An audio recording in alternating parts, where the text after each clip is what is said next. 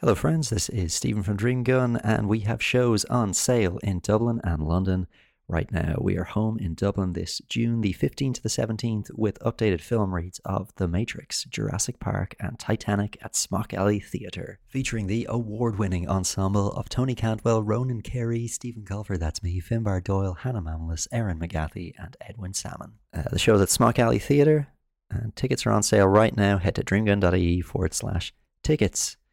Meanwhile, in London, we are now performing every month at 21 Soho with a different film read every month and different guests joining us on the stage.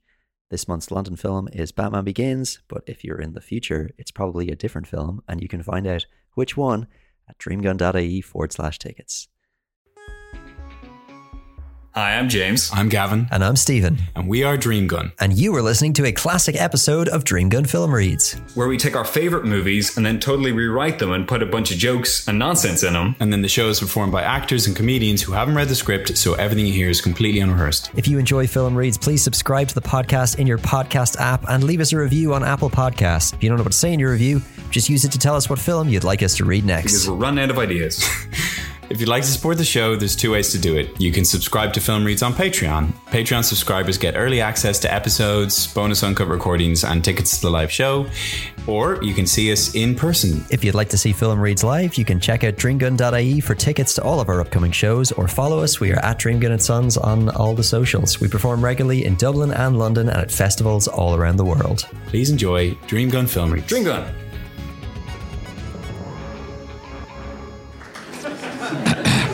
The silent. Oh, is it on? Hello? Here we go. the Silence of the Lambs by Jonathan Demme, based on the novel The Shushy Sheep by Thomas Harris. It's always autumn in Virginia in the early 90s outside Quantico's FBI Academy. We see a student jog and climb a rope and jump over some tires.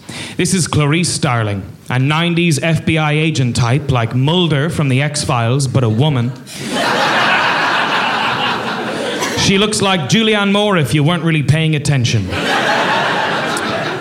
A messenger jogs up beside her. He must have had to do the whole obstacle course as well just to get to her, but slightly faster.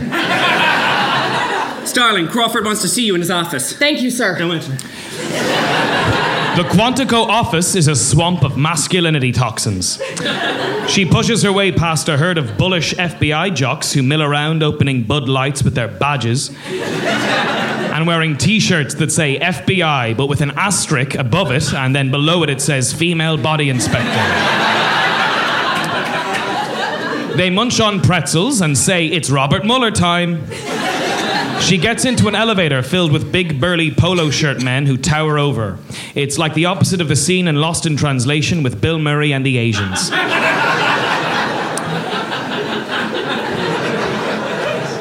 Jack Crawford's office is empty, even though he invited her in there. She scans his big board of evidence behind his desk where he's written, Who is the killer? and Follow the money in big red marker on newspaper clippings. And he's arranged thumbtacks into pentagram shapes on maps. Clarice, good morning. Morning, Mr. Crawford. Sorry to pull you off the course at, su- at such short notice. I know how much you wanted to do the trampoline bit at the end. and then there's the cool bit where you break through the big sheet of paper with, with, with FBI written on it. Your instructors tell me you're doing well. Top quarter of your class. Well, not anymore. It, uh, it says here you didn't finish the obstacle course. But you just pulled me off of the obstacle course. Yeah, a job's come up, and I thought about you. Uh, not a job, really. Uh, more of an interesting errand, in, in that we're not paying you. I remember you from my seminar at UVA. You grilled me pretty hard on the Bureau's civil rights record in the Hoover years. You asked me what the J in J. Edgar Hoover stood for. Really put me on the spot. I gave you an A. A what, sir? A minus. Double major psych and criminology, graduated magma cum lava. Your volcano diorama was very impressive. Really, uh, really wowed the judges. It was just vinegar and baking powder, sir. You aced corpse finding and bone collecting. Very good. Top of your class in memo writing. You're a real whiz at confession forcing. A plus in both water and snowboarding. Poor night vision, uh, best in show, and voted most likely to survive. It says when you graduate, you want to work for me in behavioral science or be a marine biologist. Yes, very much, sir. Those orcas are princes of the waves, sir.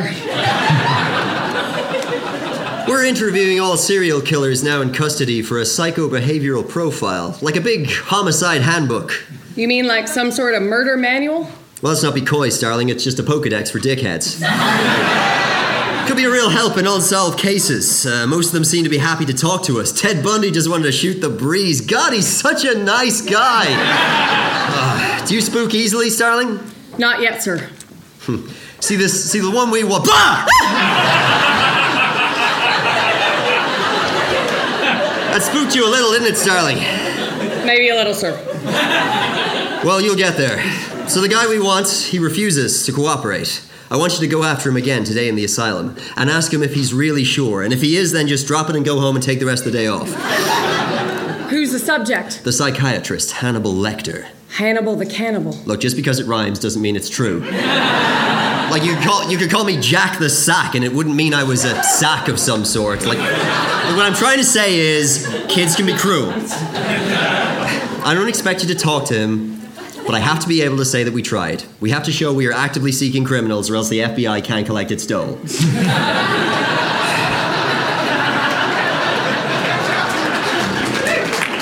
I want you straight reporting. How does he look? How does his cell look? How many Rita Hayworth posters does he have in there? Is he sketching, drawing? If he is, what's he sketching? Is it Rita Hayworth? Here's a dossier on Lecter, a copy of her questionnaire, a special ID for you, a taser that's also a pen. Have a memo on, have your memo on my desk by 0800 Wednesday. Okay, I got it. 800 o'clock. Clarice quickly covers her watch as it only goes up to 12. Why me, sir? I'm just a trainee, doing my major in jogging and rope climbing. Why send me? And why the urgency? Lecter's been in prison for so many years. Is, is there some connection between him and Buffalo Bill, maybe? no. no,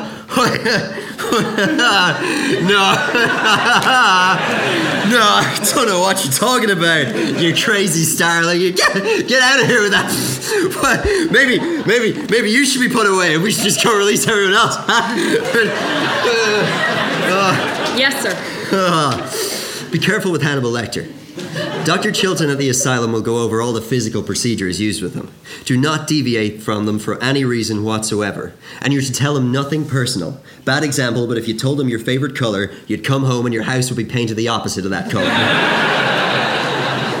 Believe me, you don't want Hannibal Lecter inside your head. He's, he's very large, he's like a full grown man. Just do your job, but never forget what he is. And what is that? Oh, he's a monster. We're now at the Baltimore State Hospital. It's like Arkham Asylum, but instead of colourful characters like the Joker and the Penguin, it's got real characters like the child molester. Dr. Chilton, a slippery slime man made of eels, has just answered the question Clarice asked hours ago and miles away.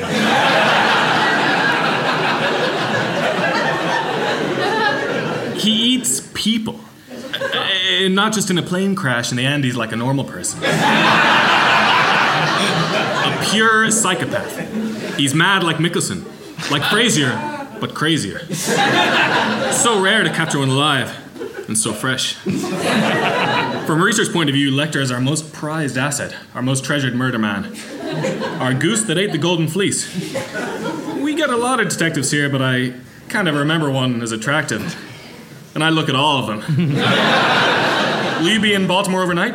Because this can be quite a fun town if you have the right guide. They say the food market is a real hidden gem. I know a little tucked away bakery that's very quaint. I'm sure this is a great town. Bowling. Look, my instructions are to talk to Dr. Lecter and report back this afternoon. I, I, I see. Well, let, let's make this quick then. We've tried to study him, of course, but he's, he's much too sophisticated for the standard tests. He draws the Vitruvian man all over our questionnaires and writes witty restaurant reviews in the margins. oh my, does he hate us? He thinks I'm his nemesis. Crawford's very clever, isn't he? Using you. What do you mean, sir? A pretty young woman to turn him on. I don't believe Lecter's seen a woman in eight years, since Pretty in Pink. and are you ever his taste, so to speak? I graduated from UVA, Doctor. It's not a charm school. Not some sort of school for witchcraft and wizardry. It's a regular school for muggle girls. Good. Then you should be able to remember the rules. One, no freeing. Two, no witchcraft. Three, don't tell him he's in prison. Four, don't describe any scenes from the Shawshank Redemption. Five, don't boop his nose. Six, definitely do not give him your gun with your home address written on it. Seven, no, no, no, pencils or pens. He'll only submit more short stories to the New Yorker. They're, they're, they're not very good, but none of us have the heart to tell him. And absolutely no staples or paper clips. They're, they're made of metal. He'll float them around with his mind. and if he attempts to pass you anything, do not accept it. Do you understand me? What if he wants to play past the parcel? I'm going to show you why we insist on such precautions. On the afternoon of July 8th, 1981, he complained of chest pains. When the nurse leaned over him, he did this to her. He shows her a photo. She looks horrified, but we can't see it, so we'll just have to take her face's word for it. Doctors managed to reset her jaw, more or less. And they accidentally swapped her two eyes, but y- y- you wouldn't notice, so. Just don't tell her. She walks past a gauntlet of cells. It's an aquarium of criminals who have either rhyming or alliterative names, like Evel Knievel or Dennis the Menace. In the second last cell is multiple Miggs, who seems to be some sort of masturbating golem or a, a semen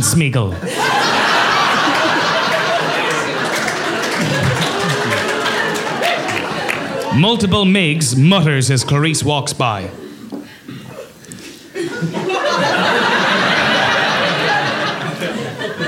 I can smell your tongue. I'm sorry, what, what, what did you say? I can smell your tongue. Sorry, I, I just can't. Can you just come a little closer, maybe? I can smell your tongue. I'm sorry, I don't know if it's the I air can pressure. smell. I can smell your cunt.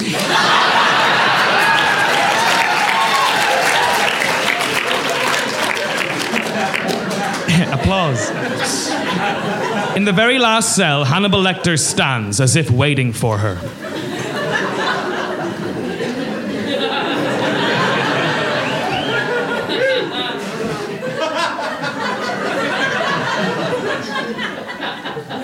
Good morning.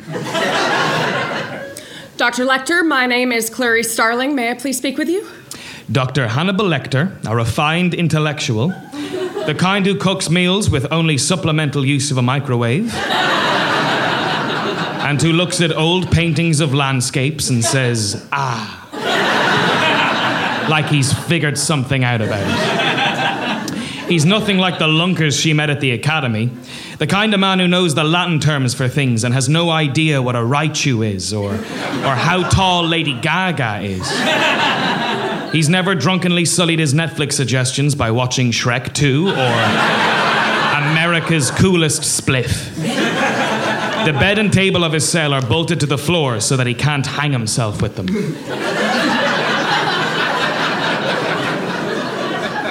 You're one of Jack Jack Crawford's, aren't you? He owns me, yes. May I see your credentials? She holds out her FBID.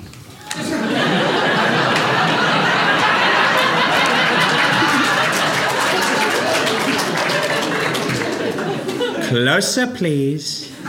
Closer. Very impressive. I appreciate all the personal information you've just shown me. Damn it.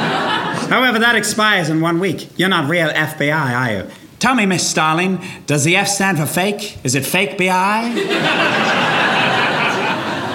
I'm still in training at the academy. Jack Crawford sent a trainee to me. Yes. I'm a student. I'm here to learn from you. Maybe you can decide whether or not I'm qualified enough to do that. That is rather slippery of you, Agent Starling. Sit, please. Now then, tell me, what did Miggs say to you? Multiple Miggs in the cell next door. He hissed at you. What did he say? He said,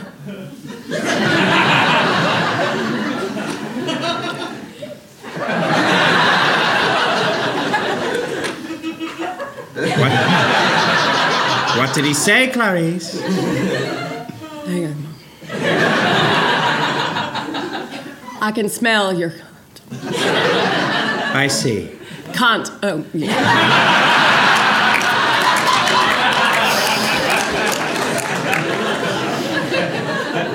I regret asking.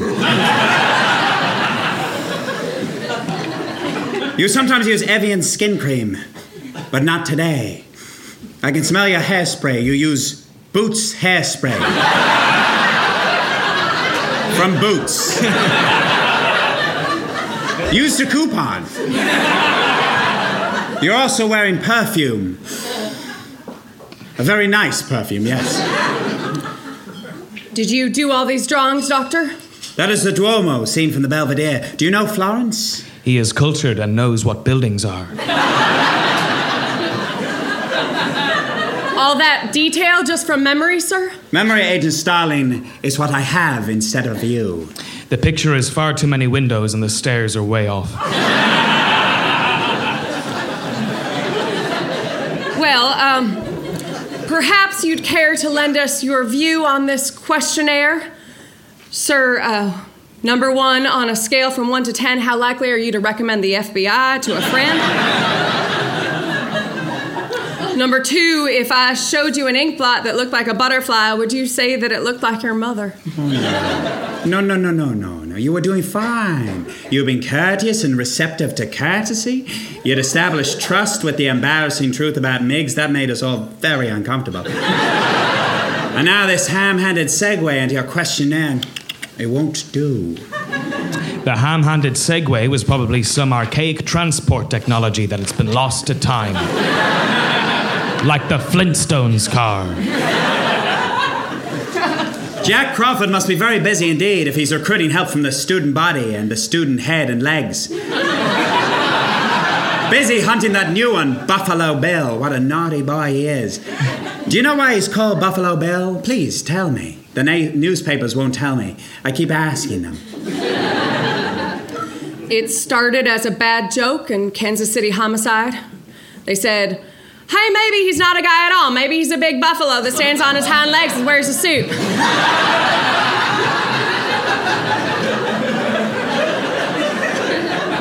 They're pretty sure it's a guy, though. Why do you think he removes their skins, Agent Starling? Starling, thrill me with your acumen. Because he's gross. He's a gross weirdo who likes weird things. Most serial killers keep some sort of trophies from their victims. I didn't. No. No, you ate yours. I didn't hate them, Agent Starling. They were delicious.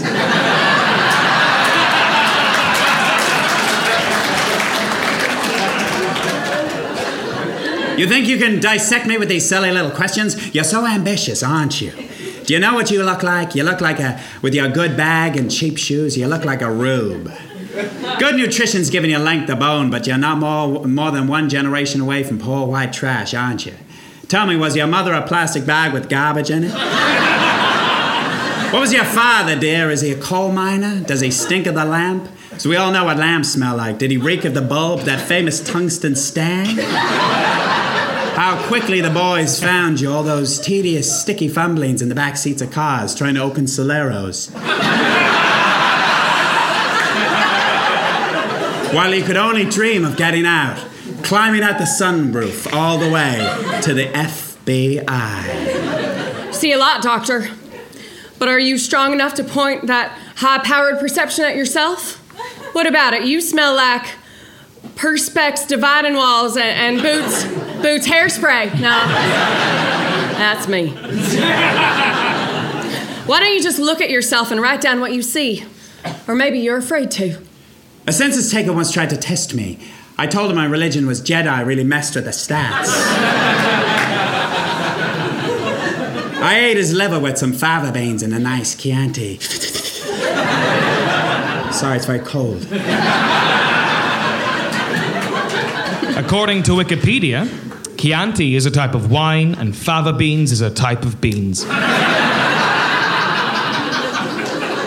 You fly back to school now, little starling. Fly, fly, fly like an eagle to the sea. Let my spirit carry me. Just to be contrary, she chooses to walk. As she passes the next cell, Miggs throws ejaculate into her eyes, like Spider Man. Did anyone call for a web slinger?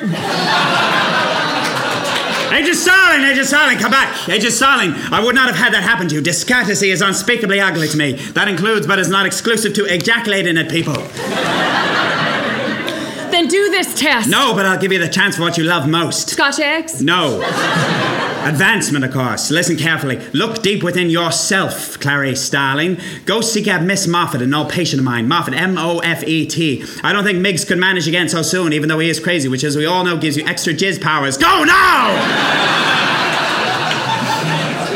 She runs and runs, then realizes it wasn't as urgent as he made it seem and begins to stroll. She leaves the asylum, her face wet with tears and other stuff. We see a training montage of non sexy FBI role plays.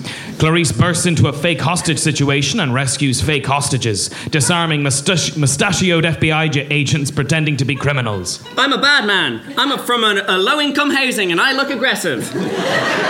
That's good enough. You're arrested. Bang! Later, she jogs with her best friend, Ardelia, a real best friend type.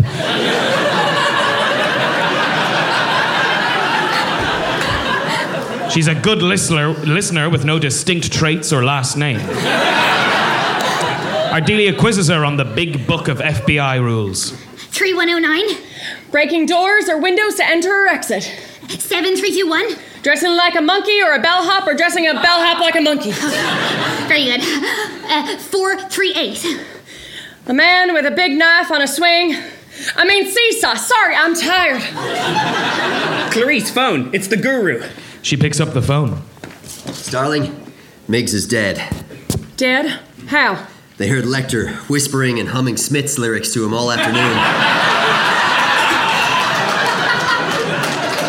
He swallowed his own tongue, and as we all know, tongues are poisonous.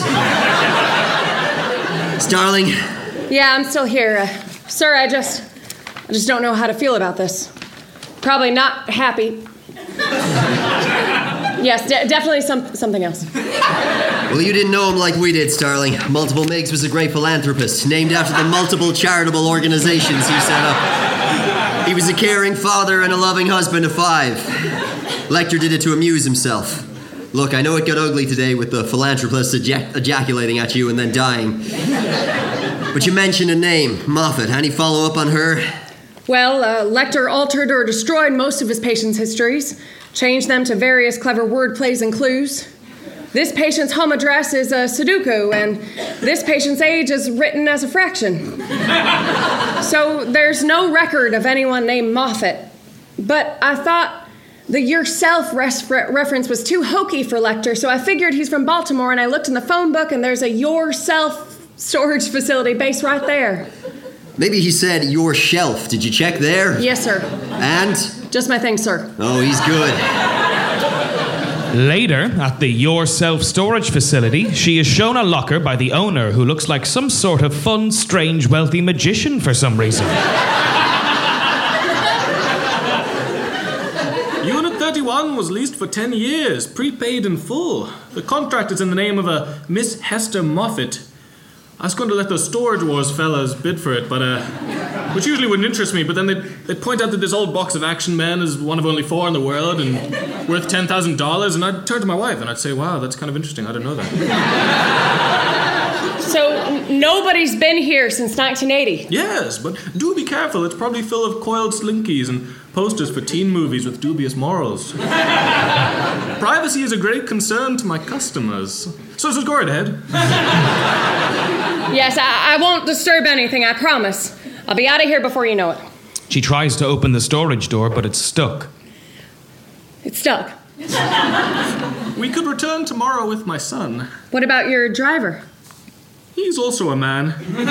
the best species. I would, I would ask him to help you, but he detests physical labor. I, I've only ever seen him from the waist up, come to think of it. He could be a marionette. She Indiana Joneses her way under the door, but without the hat. Hand me that flashlight, sir. If this door should fall down or anything else, this is the number for the Baltimore field office. Call them if anything should happen. Yes, Miss Starling. Ho- hold on, this business card expires in two days. She, she slides into the spooky spook box and passes her flashlight over hundreds of haunted odds and bobs. There's a big old piano and a dusty stuffed owl and an American flag covering a very long car, like the Ghostbusters mobile designed by Michael Bay, or a hearse at a Springsteen concert. Inside is a head in a jar, and not a talky one like Zordon, a dead one. She rushes back to confront Lecter at his cell. Hester Moffat. It's a bananagram, isn't it, Doctor? Hester Moffat, th- the rest of me. Miss the rest of me, meaning that you rented the, that garage. Dr. Lecter, whose, whose head is in that bottle? Why don't you ask me about Buffalo Bill? I mean, I bet he puts plenty of heads in jars. Why am I always the first port of call anytime someone finds a head in a jar? I mean, what makes me the jar guy? Do you know something about him? I might if I saw the case file. You could do that for me, and then I promise I will tell you everything I read in the case file. I might find something you missed. You know, I'm very good at reading. Why don't we talk about Miss Moffat? You wanted me to find him. His real name is Benjamin Raspail, a former patient of mine whose romantic attachments ran to, shall we say, the exotic, sex in the Bahamas. I did not kill him, I assure you, merely tucked him away very much as I found him after he'd missed three appointments. Maybe as a mental health professional, I should have checked after he missed the first one, but I had a lot going on that week. If you didn't kill him, then who did, sir? Who can say? Me, but I won't. Best thing for him, really, is therapy was going nowhere. I hadn't tried any medication, though. I'm now realizing how bad I was in my job. and that's not even taking into account the eating people. His dress, his makeup. Raspail was a transvestite? Oh boy. Here, okay, we're on this now. okay, can of worms. In life, no, no. He was a garden variety manic depressive. I have a garden full of them. Very tedious, very tedious. And I now just think of him as a kind of experiment, you know, a fledgling killer's first efforts at transformation. How did you feel when you saw him, Clarice? Scared at first and then exhilarated. Jack Crawford is helping your career. Apparently, he likes you and you like him, too. I never thought about it. Do you think Jack Crawford wants you sexually? True, he is much older, but do you think he visualizes complex scenarios, exchanges, fucking you? Maybe you come in delivering a pizza, but he doesn't have any money, and then you say, Now, how are we going to pay for this pizza? And then the bass comes in. Boom, boom, boom, boom. You know, that sort of thing.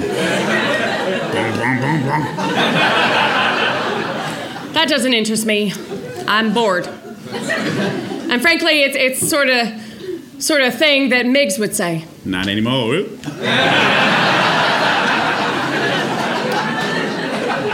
What happened to your drawings? Punishments, you see, for, for Miggs. They also took away my collection of the Far Side Gallery. there were cows doing something the cows shouldn't usually do, Agent Starr. Dr. Chilton does enjoy his petty torments. I've been in this room for eight years now, Clarice. I know they will never let me out while I'm still alive. But when I'm dead, they'll just let me go roll down the hill. what I want is a view. I want a window where I can see a tree or even water that I can club or drown someone in. I want to be in a federal institution far away from Dr. Chilton, or preferably just let loose in a populated area. I'm offering you a psychological profile on Buffalo Bill based on the case evidence. I'll help you catch him, Clarice. You know who he is, don't you? Tell me who decapitated your patient, doctor. Maybe he just drowned in that jar, you know? Maybe he never had one. All good things come to those who wait. I've waited, Clarice, but how long and you and old Jackie boy can wait? Our little Billy must be already searching for the next special lady to kill for murder. Suddenly, we see Catherine Martin, an all American gal, driving down the road. She's as American as carving gigantic faces into mountains. The kind of girl who'd wear a baseball cap with a picture of apple pie that says Summer dreaming on it, but couldn't explain why. She's dressed like a woman dressed in a skin suit of a woman. She sings along to the radio. And if she had to die, trying she, she'd one little promise she was gonna keep. Oh yeah, alright. Make a skin suit, baby. Make it last all night. She was an American girl in a well.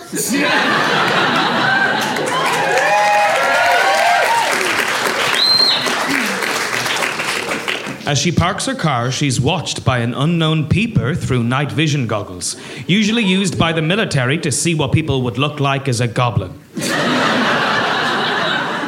On her way to her apartment, she notices a man with a broken arm trying pathetically to lift a, lift a couch into a van. Following her natural instincts, she goes over to sign his cast. Can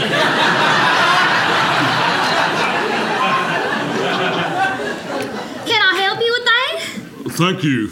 Uh, that's all right. You look kind of handicapped. Yeah, I, I, got, I got in this far. Just can't get it up in the truck by myself. Oh, uh, is this good? Yeah, that's great. Now you just get a bit further back into the dark recesses of the truck. All right. Um, like like this? Yeah, uh, uh, a bit further. You know what would really help if you just maybe lie down in that bag there and pass out. That, that would really help with this whole couch thing. Sir, are you about a size 14? Sorry. Bill begins to hit Catherine repeatedly, probably, probably because of that handicap remark. Later in Bill's basement, she wakes up at the bottom of a well that has a her in it instead of water. Hey, uh, let me out of here. Uh, help, please. Uh, wh- why won't you answer me? Why do you have a well in a house? do you still need help with the couch? Meanwhile, Clarice is back at school in bag punching class, punching a big bag. Crawford approaches her. They found a girl's body down in West Virginia. Been in the water a week. It's a Buffalo Bill situation. There's hoof prints all over the place. Later, on a tiny plane, Crawford runs through the details. He keeps him alive for three days. We don't know why. If I were him, I'd just kill him immediately. It'd be a real rush. Okay, so he keeps him for three days, then he shoots him, he skins him, he dumps them, and then he kills them. Each body in a different river. We're closing in on him because soon he's gonna run out of rivers. The water leaves us no trace evidence of any kind except mermaid fingerprints. There's Fred- there's Frederica Bimmel, the first one. Her body was her body was the first one. Her body was the only one he took the trouble to, raid, to weigh down. So actually, she was the third girl found. You probably should hold on to all that information there for later. Just keep that one in your back pocket. Yeah. He hands Clarice the case file. Look at him, Starling. Tell me what you see. He's a white male because, you know.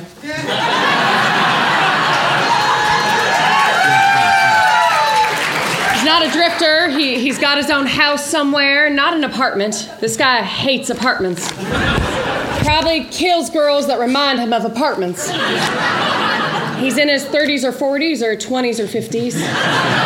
He's got real physical strength combined with an older man's self control and a young man's lack of self control. The ultimate combination. He'll never stop unless we stop him or he chooses to stop. Not bad, Starling. Questions? That's why you sent me in there, isn't it? To get his help on Buffalo Bill, sir. Well, if if that was the case, then I, I wish I was just in on it. That's all. If I'd sent you in there with an actual agenda, Lecter would have known it instantly. He would have toyed with you and then he would have turned to stone. Wait, he has powers? Later, Crawford and Clarice meet the local police at a funeral home. There are far too many men, and they look at Clarice as if to say, A girl? Now, listen, Clarice, I'm, I'm going to say a lot of things now to these guys. It's going to sound very sexist, but understand, I don't mean them. I'm just speaking their language. What up, my Josh Brolins? Weinstein was right. Bra straps. I just don't get them. Entourage. Uh, this kind of sex crime has certain aspects that I just as soon discuss in private, if you know what I mean. Crawford gestures towards Clarice sexistly. He and the sheriff go into another room to discuss the mutila- mutilated remains of the woman. You know, man stuff. As the boys are being boys, sack tapping each other and giving out about the ref.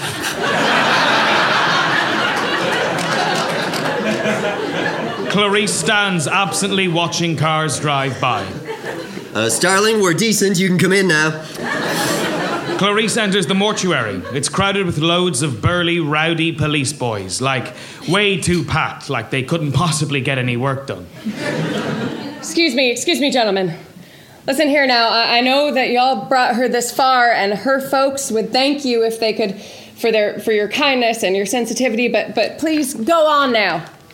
These things we need to do to her, like cut her open and, and discuss her demise dispassionately, we need to do those in a safe space. so go on. Thank you. Thank you. The cops trundle fuck out of the room. All right. All right, doctor, let's take a look at her. They pull off the cloth off the body as if revealing something fun. They recoil in horror at the woman's mutilated remains. What do you see, Starling? Well, she's not a local. Her ears are pierced three times and there's glitter nail polish. That looks like town to me. Country people don't wear makeup. Probably. Two of her fingernails are broken off and there's dirt and grit under them. I think it's dirt. Oh no, wa- wait, no, it's definitely grit. I tell you, this is definitely not a soot or fluff situation. Clarice, get pictures of her teeth. I I want a good sense of her chompers. We'll fax them to missing persons. She's got something in her throat. Doctor? Well, when a body comes out of the water, lots of times there's leaves in the mouth, you know? Some people like to eat leaves. Who are we to judge? They reach into her throat and pull out the obstruction. What is it? Some kind of seed pod? Maybe some Maj 2? no, sir, that's a bug cocoon. There's no way that could get way down there. Not unless somebody shoved it in there or someone.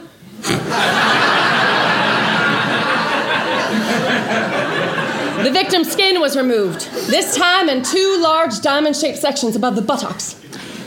Creeped out, Clarice and Crawford immediately drive back to FBI town. Starling, when I told that sheriff that we shouldn't talk in front of a woman, that really burned you, didn't it? It was just smoke, Starling. You can't get burned by smoke. It matters, Mr. Crawford. Cops look at you to see how to act, it matters. You're a big role model for these guys. Remember that summer you started wearing those Livestrong bands? Point taken, yes. Back at Quantico, Clarice and her pal Ardelia watch a news report. I'm Tim Langhorn, and welcome to Television News. Tonight on television, the news by me, your host, TV's Tim Langhorn.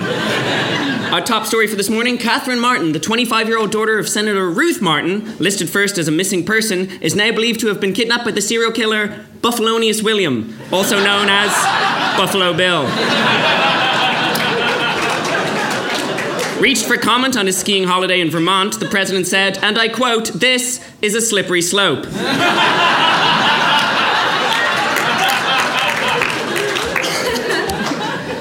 Just moments ago, Senator Martin taped this dramatic personal plea. Remember, it's not live, so don't try and talk to her or hand her anything. I'm speaking now to the person who was holding my daughter, and, and probably many, many other people. I know you can feel love and compassion. You're big enough to treat Catherine better than this world has treated you. You have that power. Please, my daughter is Catherine. She looks like this.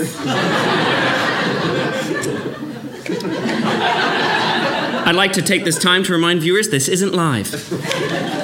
Boy, that's smart. Jesus, that's really smart. She keeps repeating the name. Like to bring her back, like like Beetlejuice, which at this stage came out three years ago, so still real fresh in everyone's minds. If he sees Catherine as a person and not just an object, it's harder to tear her up. Oh yeah, that that's obviously it. Yeah. Back at the asylum, Clarice once again walks down the spookiest corridor in the world to Hannibal. If your profile helps us catch Buffalo Bill in time to save Catherine Martin, the senator promises you a transfer to the VA hospital at Oneida Park. Best of all, one week a year, you get to leave the hospital and go here Plum Island, the happiest place on earth. Every day that week, you may walk on the beach, you may swim in the ocean for up to an hour under SWAT team surveillance, of course, and while chained to a ball. This offer is non negotiable and final. Catherine Martin dies, you get nothing. Plum Island Animal Disease Research Center. Sounds charming. It's only part of the island, and you can't get animal disease, you're a person. It's a very nice beach, Terns Nest there. Turns. If I help you, Clarice, it'll be turns with us too. See what I did there? Really turned it around on you. Oh, I did it again. I didn't mean to do it that time. I tell you things and you tell me things. Not about this case, though. No, about yourself. Quid pro quo. Yes or no? Yes or no, Clarice? I give you answers, you give me a GoPro.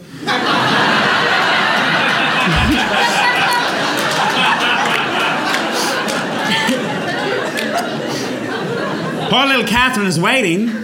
What is the worst memory of your childhood? The death of my father. Tell me about it and don't lie or I'll know. I'll probably smell it or something. He was a town marshal. One night he surprised two burglars coming out of the back of a drugstore. It's the same old story. It was their birthday. He was hiding a cake. he popped out. They shot him. Was he killed outright? No. He was very strong. Unlike all those weaklings who get shot and that's it. They're just dead. He lasted more than a month. My father had become the whole world to me, and when he left me, I had nothing. And then I inherited a- an entire police force. I was 10 years old. You're very frank, Clarice. I think it would be quite something to know you in private life, to slide into your DMs. Quid pro quo. Po.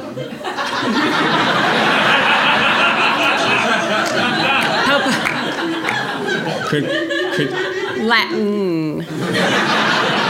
So tell me about Miss West Virginia. Was she a large girl? Yes. Big through the hips, roomy? I said yes. What else? She had an object deliberately inserted in her throat. Now, that hasn't been made public yet. We don't know what it means. Was it a butterfly? Yes, a moth. So, no. Just like the one that we found in Benjamin Raspail's head an hour ago. Why does he place them there, Doctor? The significance of the moth has changed. Caterpillar into chrysalis or pupa, caterpie into metapod, and from thence into beauty. Our Billy wants a change too. He's jealous of these cool bugs. The human life cycle is much less interesting. Apes, then humans, then question mark. There's no correlation in literature between transsexualism and violence. Transsexuals are very passive. Every single one of them. After your father's murder, you were orphaned. What happened next? I'm invested now. I want to binge watch your whole backstory. I lived with my Jodie Foster parents in Montana. They had a ranch, Was it a cattle ranch? sheeps and horses, ducks and dogs, pigs and pugs, etc. I ran away. Why, Clarice? Did the rancher make you perform fellatio? Did he sodomize you? Did he make you play a prostitute and taxi driver when you were far too young and didn't really know what was happening? No. He was a very decent man. Quid pro Quid pro quo, doctor. Billy is not a transsexual, so this is all okay. But he thinks he is. There are three centers for transsexual surger- surgery. I wouldn't be surprised if Billy had applied for sex reassignment at all three of them and been rejected. Silly Billy. On what basis would they reject him? Look for severe childhood disturbance associated with violence. Our Billy wasn't born a criminal, criminal Clarice, because that's not how crime works. Billy hates his own identity, you see, and he thinks that makes him a transsexual, but his pathology is a thousand times more savage and more terrifying. Isn't that implying that transsexuals have a savage and terrifying pathology? Look, bear in mind, I was disbarred for eating my patients, so just take what I'm saying with, with a bit of a pinch of salt, like I did with my patients. On the other side of the wall, Chilton secretly listens in, holding his big hand up to his ear like the Grinch. Back in Bill's Buffalo basement, it's full of serial killer stuff mannequins, cutouts from celebrity magazines, a statue of the Virgin Mary with a dog collar, a Catherine in a well. Bill drops her down some E E45.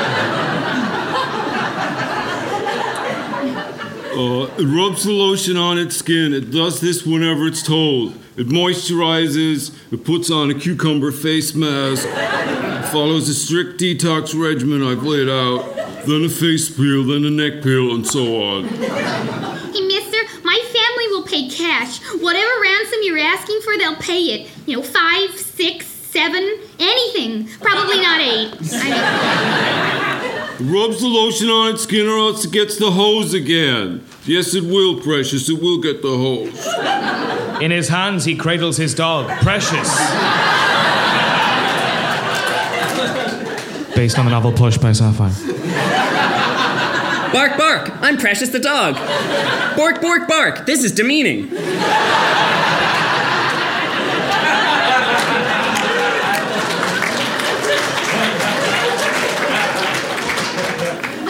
Okay, mister, if you let me go, I, won't press charges. I, I promise. This wouldn't be the first time I got, you know, greased up with lotion and fell down a well. I...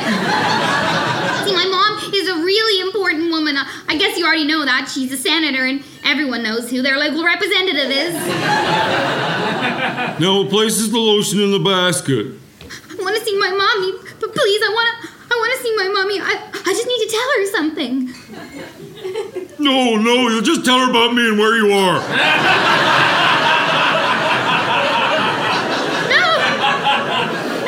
this is something totally separate. So separate. Meanwhile, Dr. Chilton is messing up Lecter's cell, really just getting up in his grill, all up in his personal space. But Hannibal is zoned out. He's staring intensely at Dr. Chilton's pen on the table, because it's a really nice pen. You still think you're gonna walk on some beach and see the birdies? Go kite surfing and buy an overpriced lukewarm Sprite from one of those beach vendors? I don't think so. I called Senator Ruth Martin. She never heard of any deal with you. She was like, Hannibal the Cannibal? That's dumb. That sounds made up.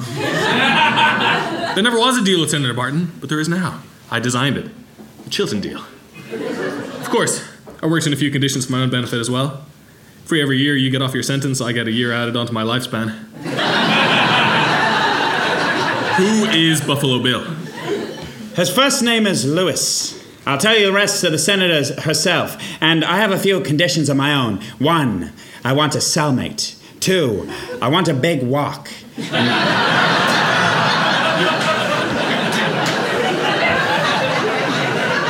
And three, I want to I don't I don't want to be in prison anymore.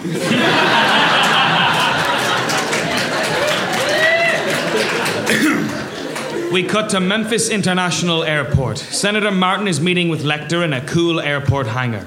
Lecter is wheeled out in a kid's red pull wagon. He's wearing his iconic cannibal face mask made famous by Bane.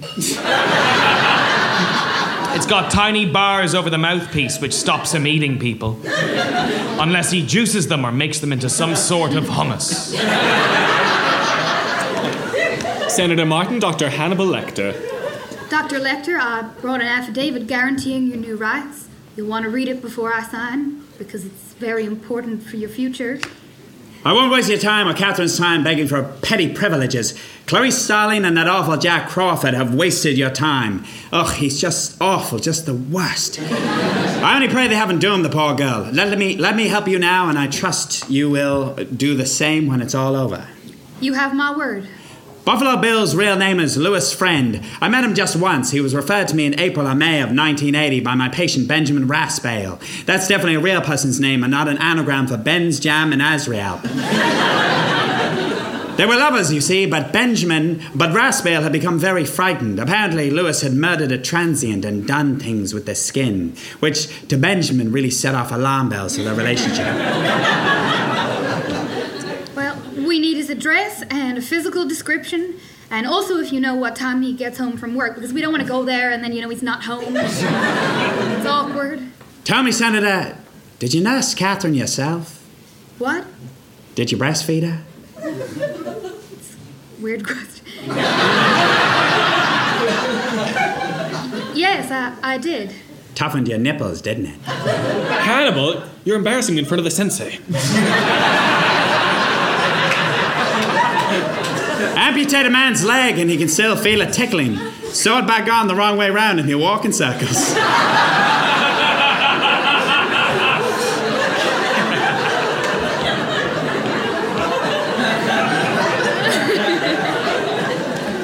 Sure, it's funny, but at what cost? Tell me, Mom, when your little girl is on the slab, where will it tickle you? Take this thing back to Baltimore.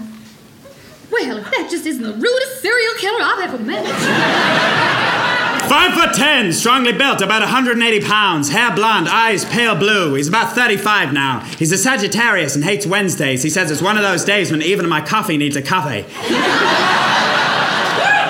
He said he lived in Philadelphia, but may have lied, so just check off all, all of Philadelphia anyway, just in case. That's all I can remember, Mom.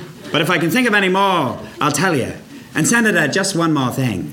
Love the suit. The jacket says big merger, but the heels scream cocktail hour at Greco's on the corner. Later, Dr. Chilton is talking to the press outside the Shelby County Courthouse. Look, long story short, he's been an asshole. I can tell you, Dr. Lecker, Lecter agreed to assist in the investigation. TV's Tim, Tim Langhorn here. How do you fit in, sir? And who are you? What's going on? Well, it's, it's only through my unique insight into Lecter's mind that made this breakthrough possible. I guessed which number he was thinking of 1 to 10, and he had to tell me everything. And Buffalo Bill's real name? Buffalo Bill's name is now a matter of record with the proper authorities. My name is Dr. Frederick Chilton, which is a different name to the killer's name. How do you spell that? Uh, uh, D R little dot space bar. Meanwhile, Clarice rides the elevator to Hannibal's cell. She's with Officer Murray, a young, bright eyed rookie cop. Is it true what they're saying? That he's some kind of vampire? That he can turn to stone? That he can roll himself up into a ball and fire himself out of a cannon? No, you're thinking of Hannonball the Cannonball.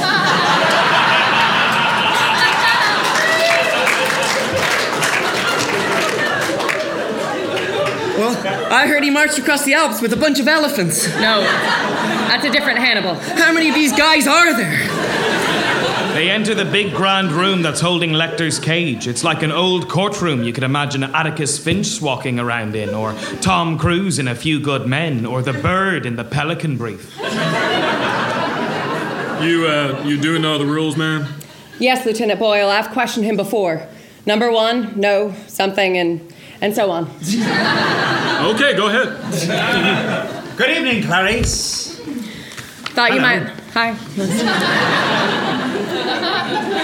Good to see you. Okie dokie. Yeah. You look same. I,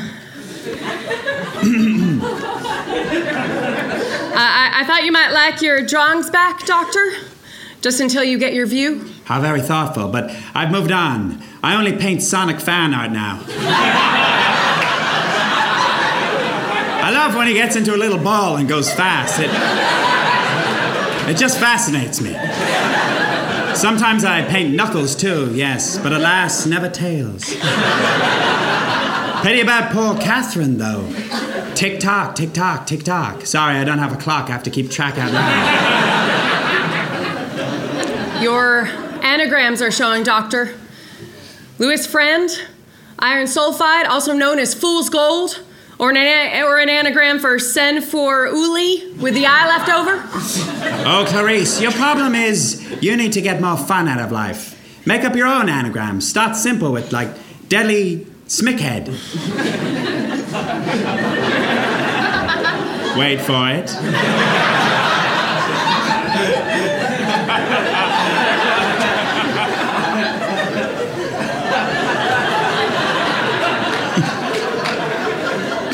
Boy, I'm good.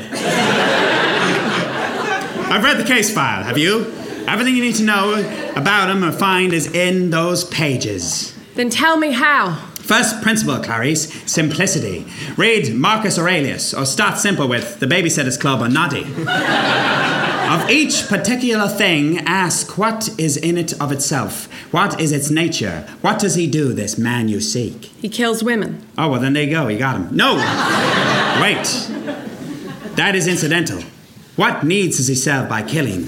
He covets. That is his nature. And how do we begin to covet, Clarice? Do we seek out the things we covet? Make an effort to answer now. Don't just sit there and look blank. I'm doing a lot of work here, Clarice. No, we, we just. No, sorry. I, I, I know you have the answer, but I'm just going to cut you off there. we begin by coveting what we see every day. Don't you feel eyes moving over your body, Clarice? And don't your eyes seek out the things that you want? I mean, when I'm hungry, I wink at the fridge. but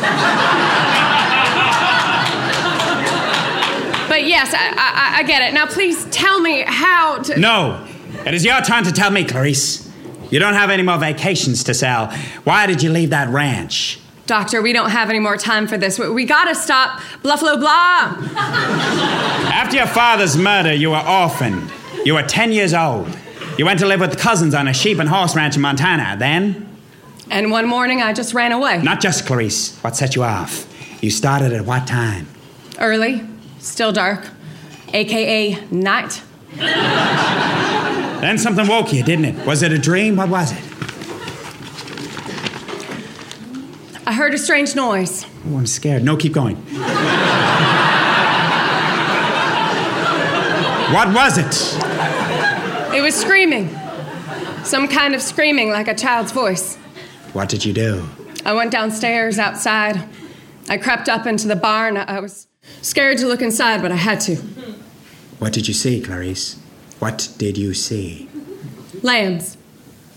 They were screaming, They were slaughtering these spring lambs? and they were screaming. And what did they sound like? Kind of like, Like,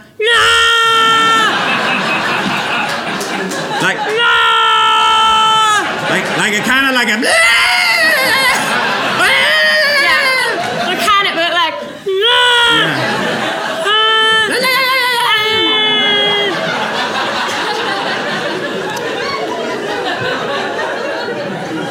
You still wake up sometimes, don't you?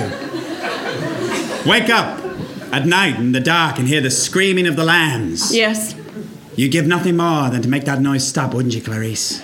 I want for nothing more than to hear the opposite of those lambs screaming. the antithesis to the screaming of the lambs. And you think, and you think if you save poor Catherine, you can make them stop, don't you? You think if Catherine lives, you won't wake up in the dark ever again to that awful noise made by lambs. Okay, let's go. Let's wrap up all this chitty chat. Oh, Chilton. I was going to say the same thing, but. Oh.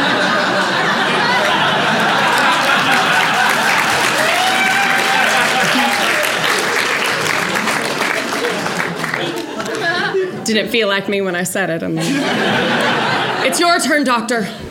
Tell me his name. Who is Buffalo Bill's name? Clarice is manhandled away from Lecter's cell. Bla- brave Clarice. You will let me know when those lambs stop screaming, won't you? Tell me his name, Doctor. Is it Jeffrey? It's Jeffrey, isn't it? Clarice, don't forget your case file. Goodbye, Clarice. Clarice rushes back and grabs her case file from Lecter. Their fingers briefly touch like that painting of God and E.T.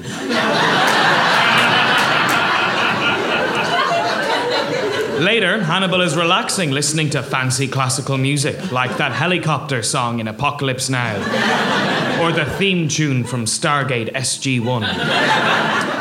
Lecter's guards, Sergeant Pembry and Lieutenant Boyle, bring Lecter his dinner. Look at this weirdo's dinner request.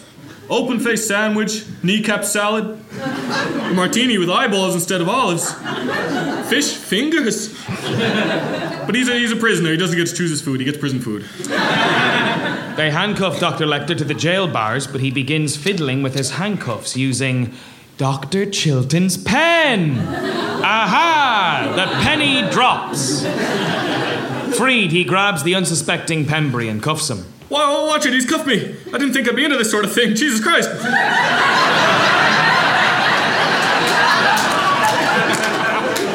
Ready when you are, Sergeant Pembry. Hannibal sprays Sergeant Pembry with his own an- uh, with his own cannibal repellent. Unfortunately, for him, it works on regular people as well. Drawn by the screams, Officer Murray bursts into the room and sees Lieutenant Boyle hanging disemboweled from Lecter's cage. Sergeant Pembry is on the ground, all cut up. His face looks like the remains of the day. What the hell? That's not what Sergeant Pembry usually looks like. Pembry, can you hear me? Yes, all fine. Uh, how are you? I'm Pembry. Just keep breathing in and out. That's it. You're doing a good job. You look real good. I don't look like Hannibal, do I? Oh, no, no. Of course not. Oh, no. Oh, my God, guys. It's awful. He really looks like Hannibal.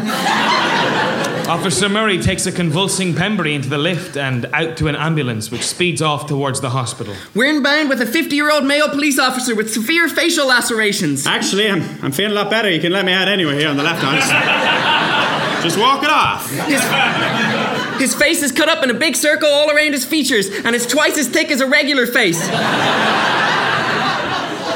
Wait a minute. Officer Pembry pulls off his face, but instead of revealing a skeleton, it's Hannibal Lecter's face. Hello, Clarice.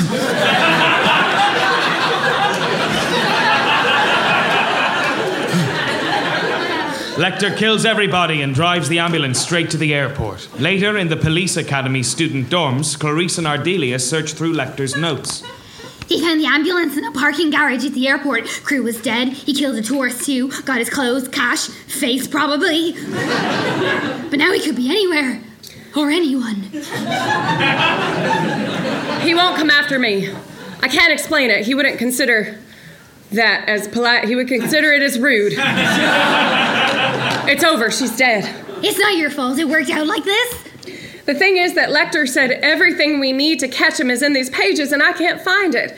God, all, all, all the things he said, and, and all the things he said running through my head, running through my head. Look, Ardelia, this is not enough. Damn, it's like that bloody guy talks in Rubik's Cubes, as if his voice was. If I know I'm with you. I'm Look, Do- Dr. Lecter said a lot of things, you know. I mean, probably. I, don't- I don't know. I never met him or, or saw him. I'm just taking your word for it here. What, uh, what about this this one girl, the, the one he weighed down? Frederica Bimmel, first girl taken, third body found. Why? She didn't drift. He weighed her down. I, I just said.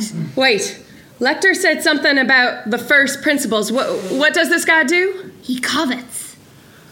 Now we have to ask ourselves what does to covet even mean?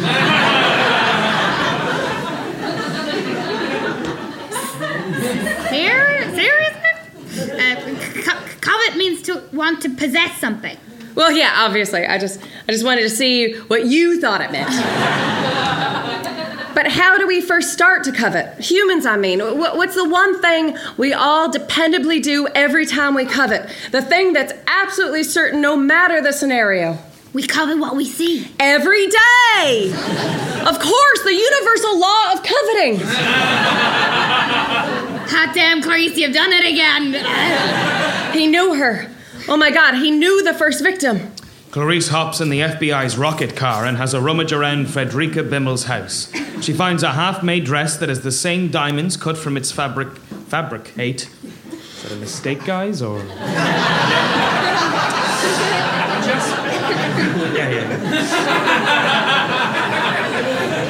Cut from its fabric that the victims had cut from their skin. She calls Crawford to get course credit. He's making. He's making a woman suit. A woman's suit? No, a woman's suit! Out of real women, not those fake Photoshop phonies you see on the covers of so called magazines. he can sew, this guy. He's very skilled. He's a tailor or a dressmaker. That's why they're so big. He has to keep them alive so he can starve them so, so that he can loosen their skin. Starling, that is just gross. We know who he is and we know where he is. We're on our way right now. Be on the ground in 45 minutes. They let me use the big plane. That's great news, sir, but, but how is it- Suspect's name is James Gumb, aka John Grant. Lecter's description was accurate. Customs stopped a carton two years ago at LAX. Live caterpillars from Suriname. The address was a James Gumb. That's right, James Gunn, director of Guardians of the Galaxy 1 and 2. We really should have known. Chicago's only 400 miles from here. I'll, I'll be there in one hour and 33 minutes. Oh, wait, I want to avoid tolls. I'll be there in six hours. No, Starling, that's not enough time. We want him for murder, not kidnapping. You think I'd get in the big FBI plane for a kidnapping, Starling? That's worth the FBI train at the best. I need you to link him to the Bimmel girl. See what you can dredge up in Belvedere.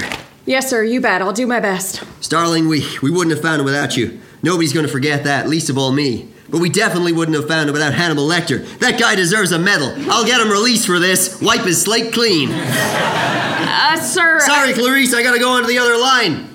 Release Hannibal Lecter!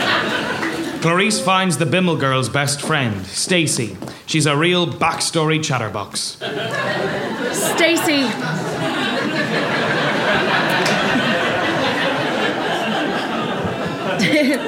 Stacy, did Frederica ever mention a man named Jamie Gumb or James Gumb or Jumbo Gumbo?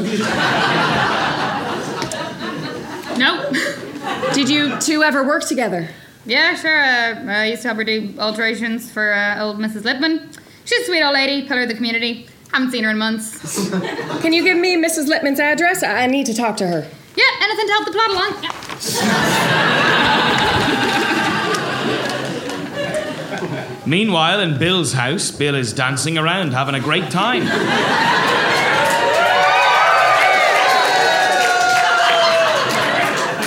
He tucks his penis uh, and his testicles behind his legs in order, in order to feel more at ease at his body and to facilitate being read by others as female. Fair play to him, no judgment.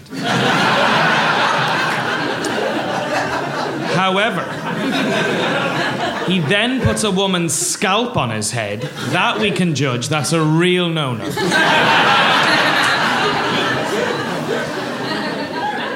Would you fuck me? I'd fuck me. There's no one else here. You must be wanting to fuck me. I'd fuck me hard. I'd fuck me so hard. Bill is interrupted by the sound of a screaming dog. Bork, bork, my leg. Precious, precious. Catherine has pulled the dog into the well using her fishing skills. I'm a good boy. Poodly poo. Precious, darling heart, you all right? She's in a lot of pain, mister. She needs a vet. She broke her leg on the way down. I know it. Don't you hurt my dog. He's my best friend. Bork, bork, yeah, I'm a good boy.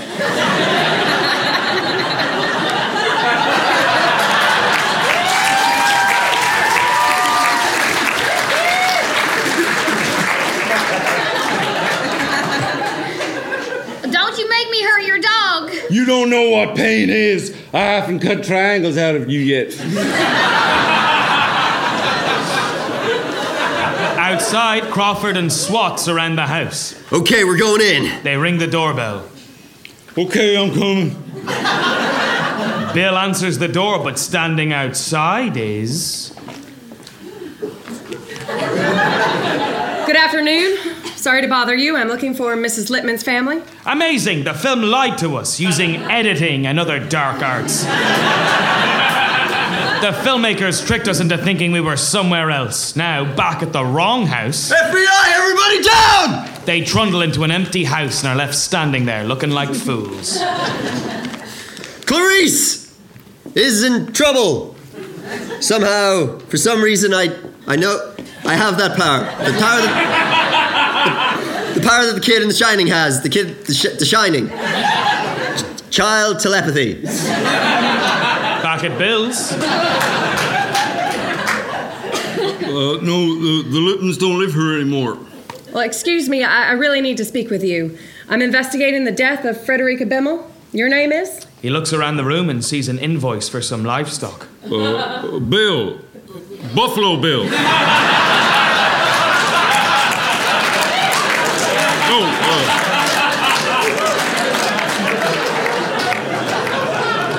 no way. I, I mean, I mean a regular name. Jack Gordon.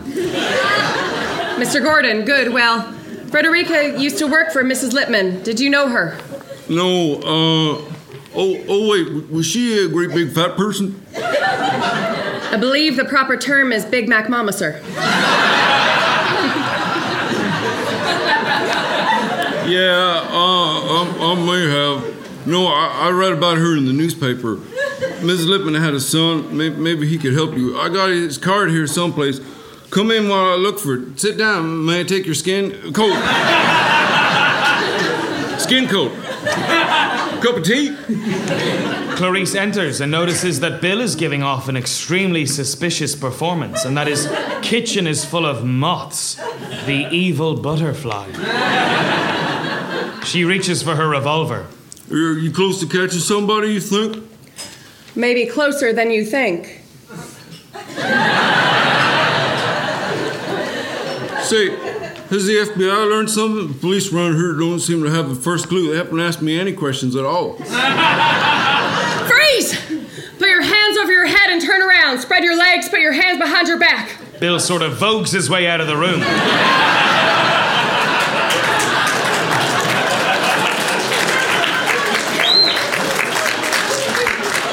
Clarice hesitates for a moment because it was stunning.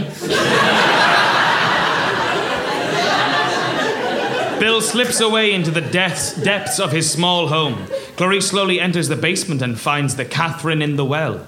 Catherine Martin! Oh, yes, thank God. Well, throw a penny in and wish me the hell out of here. FBI, I'm sorry I said Catherine. Catherine, you're safe. Thanks. My God, what a deviant. He put a well in a house. This is all wrong. He has his own water supply. He should have to pay for water like everyone else. Just, can you just get me out of here? You're all right, Catherine. Where is he? Tell me what you've seen from your vantage point at the bottom of the well. You're my eye in the well, Catherine. You, uh, can you get me out of here? Like, what? You gotta be quiet. Shut that dog up.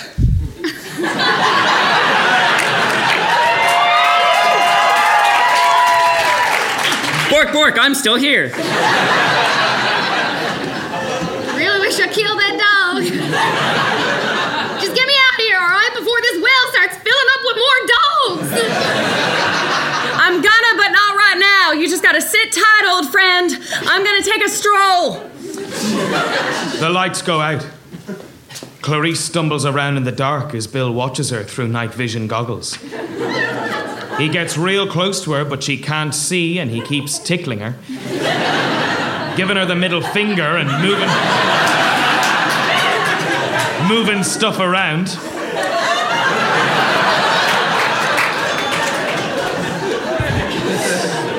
Remembers that light comes out of her gun when she shoots it, so she begins shooting, killing Buffalo Bill and shooting the lights back on. In his review, celebrated film critic Gene Siskel said he didn't really get what was going on in this scene and that people should really go check out Kevin Costner in Robin Hood, Prince of Thieves. Plus, I would would have gotten away with it too if it wasn't for the pesky $8.7 billion state funded domestic intelligence agency.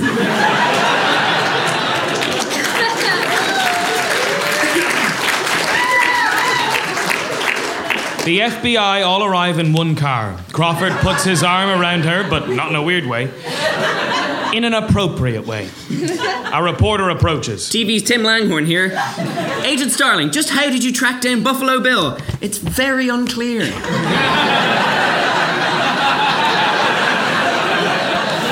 Let's just say I used my police intuition and a little help from a criminal mastermind named Hannibal Lecter, who just happened to know the guy and pretty much told me exactly how to find him, just in sort of a roundabout way. and at end of interview, I did it. Case closed.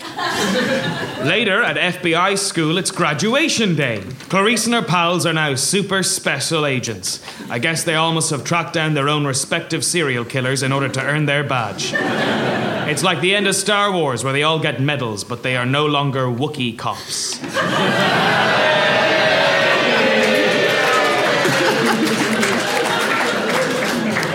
Starling, look, I, I just wanted to say congratulations. I'm uh, I'm not much good at this kind of thing, so uh, I'm just gonna duck out of here. I'll, I'll go stand in the hall. Oh, you've uh, you've got a phone call. Okay, sure. Thank you, Mr. Crawford. They shake hands, but it's the handshake version of a hug that goes on for too long.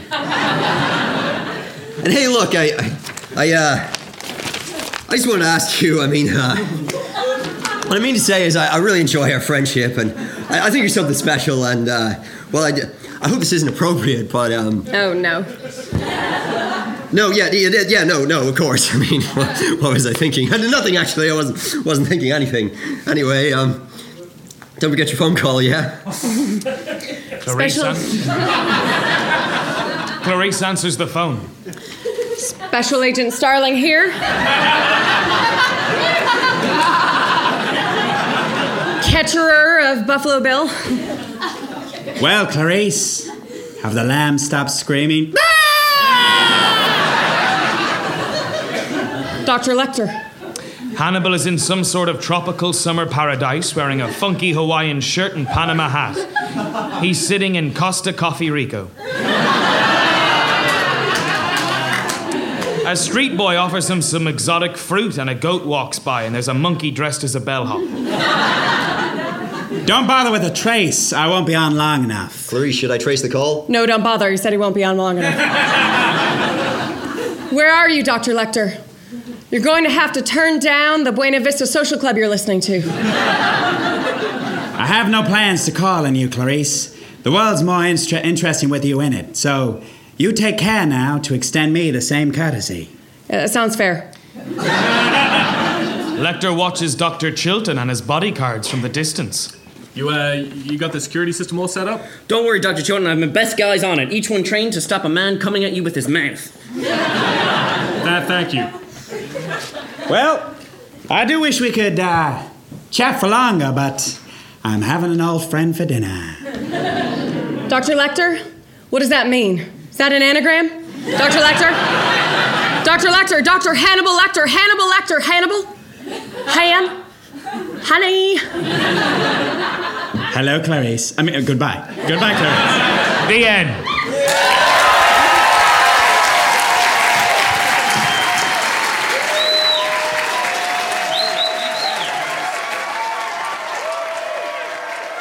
Hello, friends. This is Stephen from Dream Gun, and we have shows on sale in Dublin and London right now. We are home in Dublin this June the 15th to the 17th with updated film reads of The Matrix, Jurassic Park, and Titanic at Smock Alley Theatre, featuring the award winning ensemble of Tony Cantwell, Ronan Carey, Stephen Colfer, that's me, Finbar Doyle, Hannah Mamalis, Erin McGathy, and Edwin Salmon. Uh, the show's at Smock Alley Theatre, and tickets are on sale right now. Head to dreamgun.ie forward slash tickets. Meanwhile, in London, we are now performing every month at 21 Soho with a different film read every month and different guests joining us on the stage. This month's London film is Batman Begins, but if you're in the future, it's probably a different film, and you can find out which one at dreamgun.ie forward slash tickets.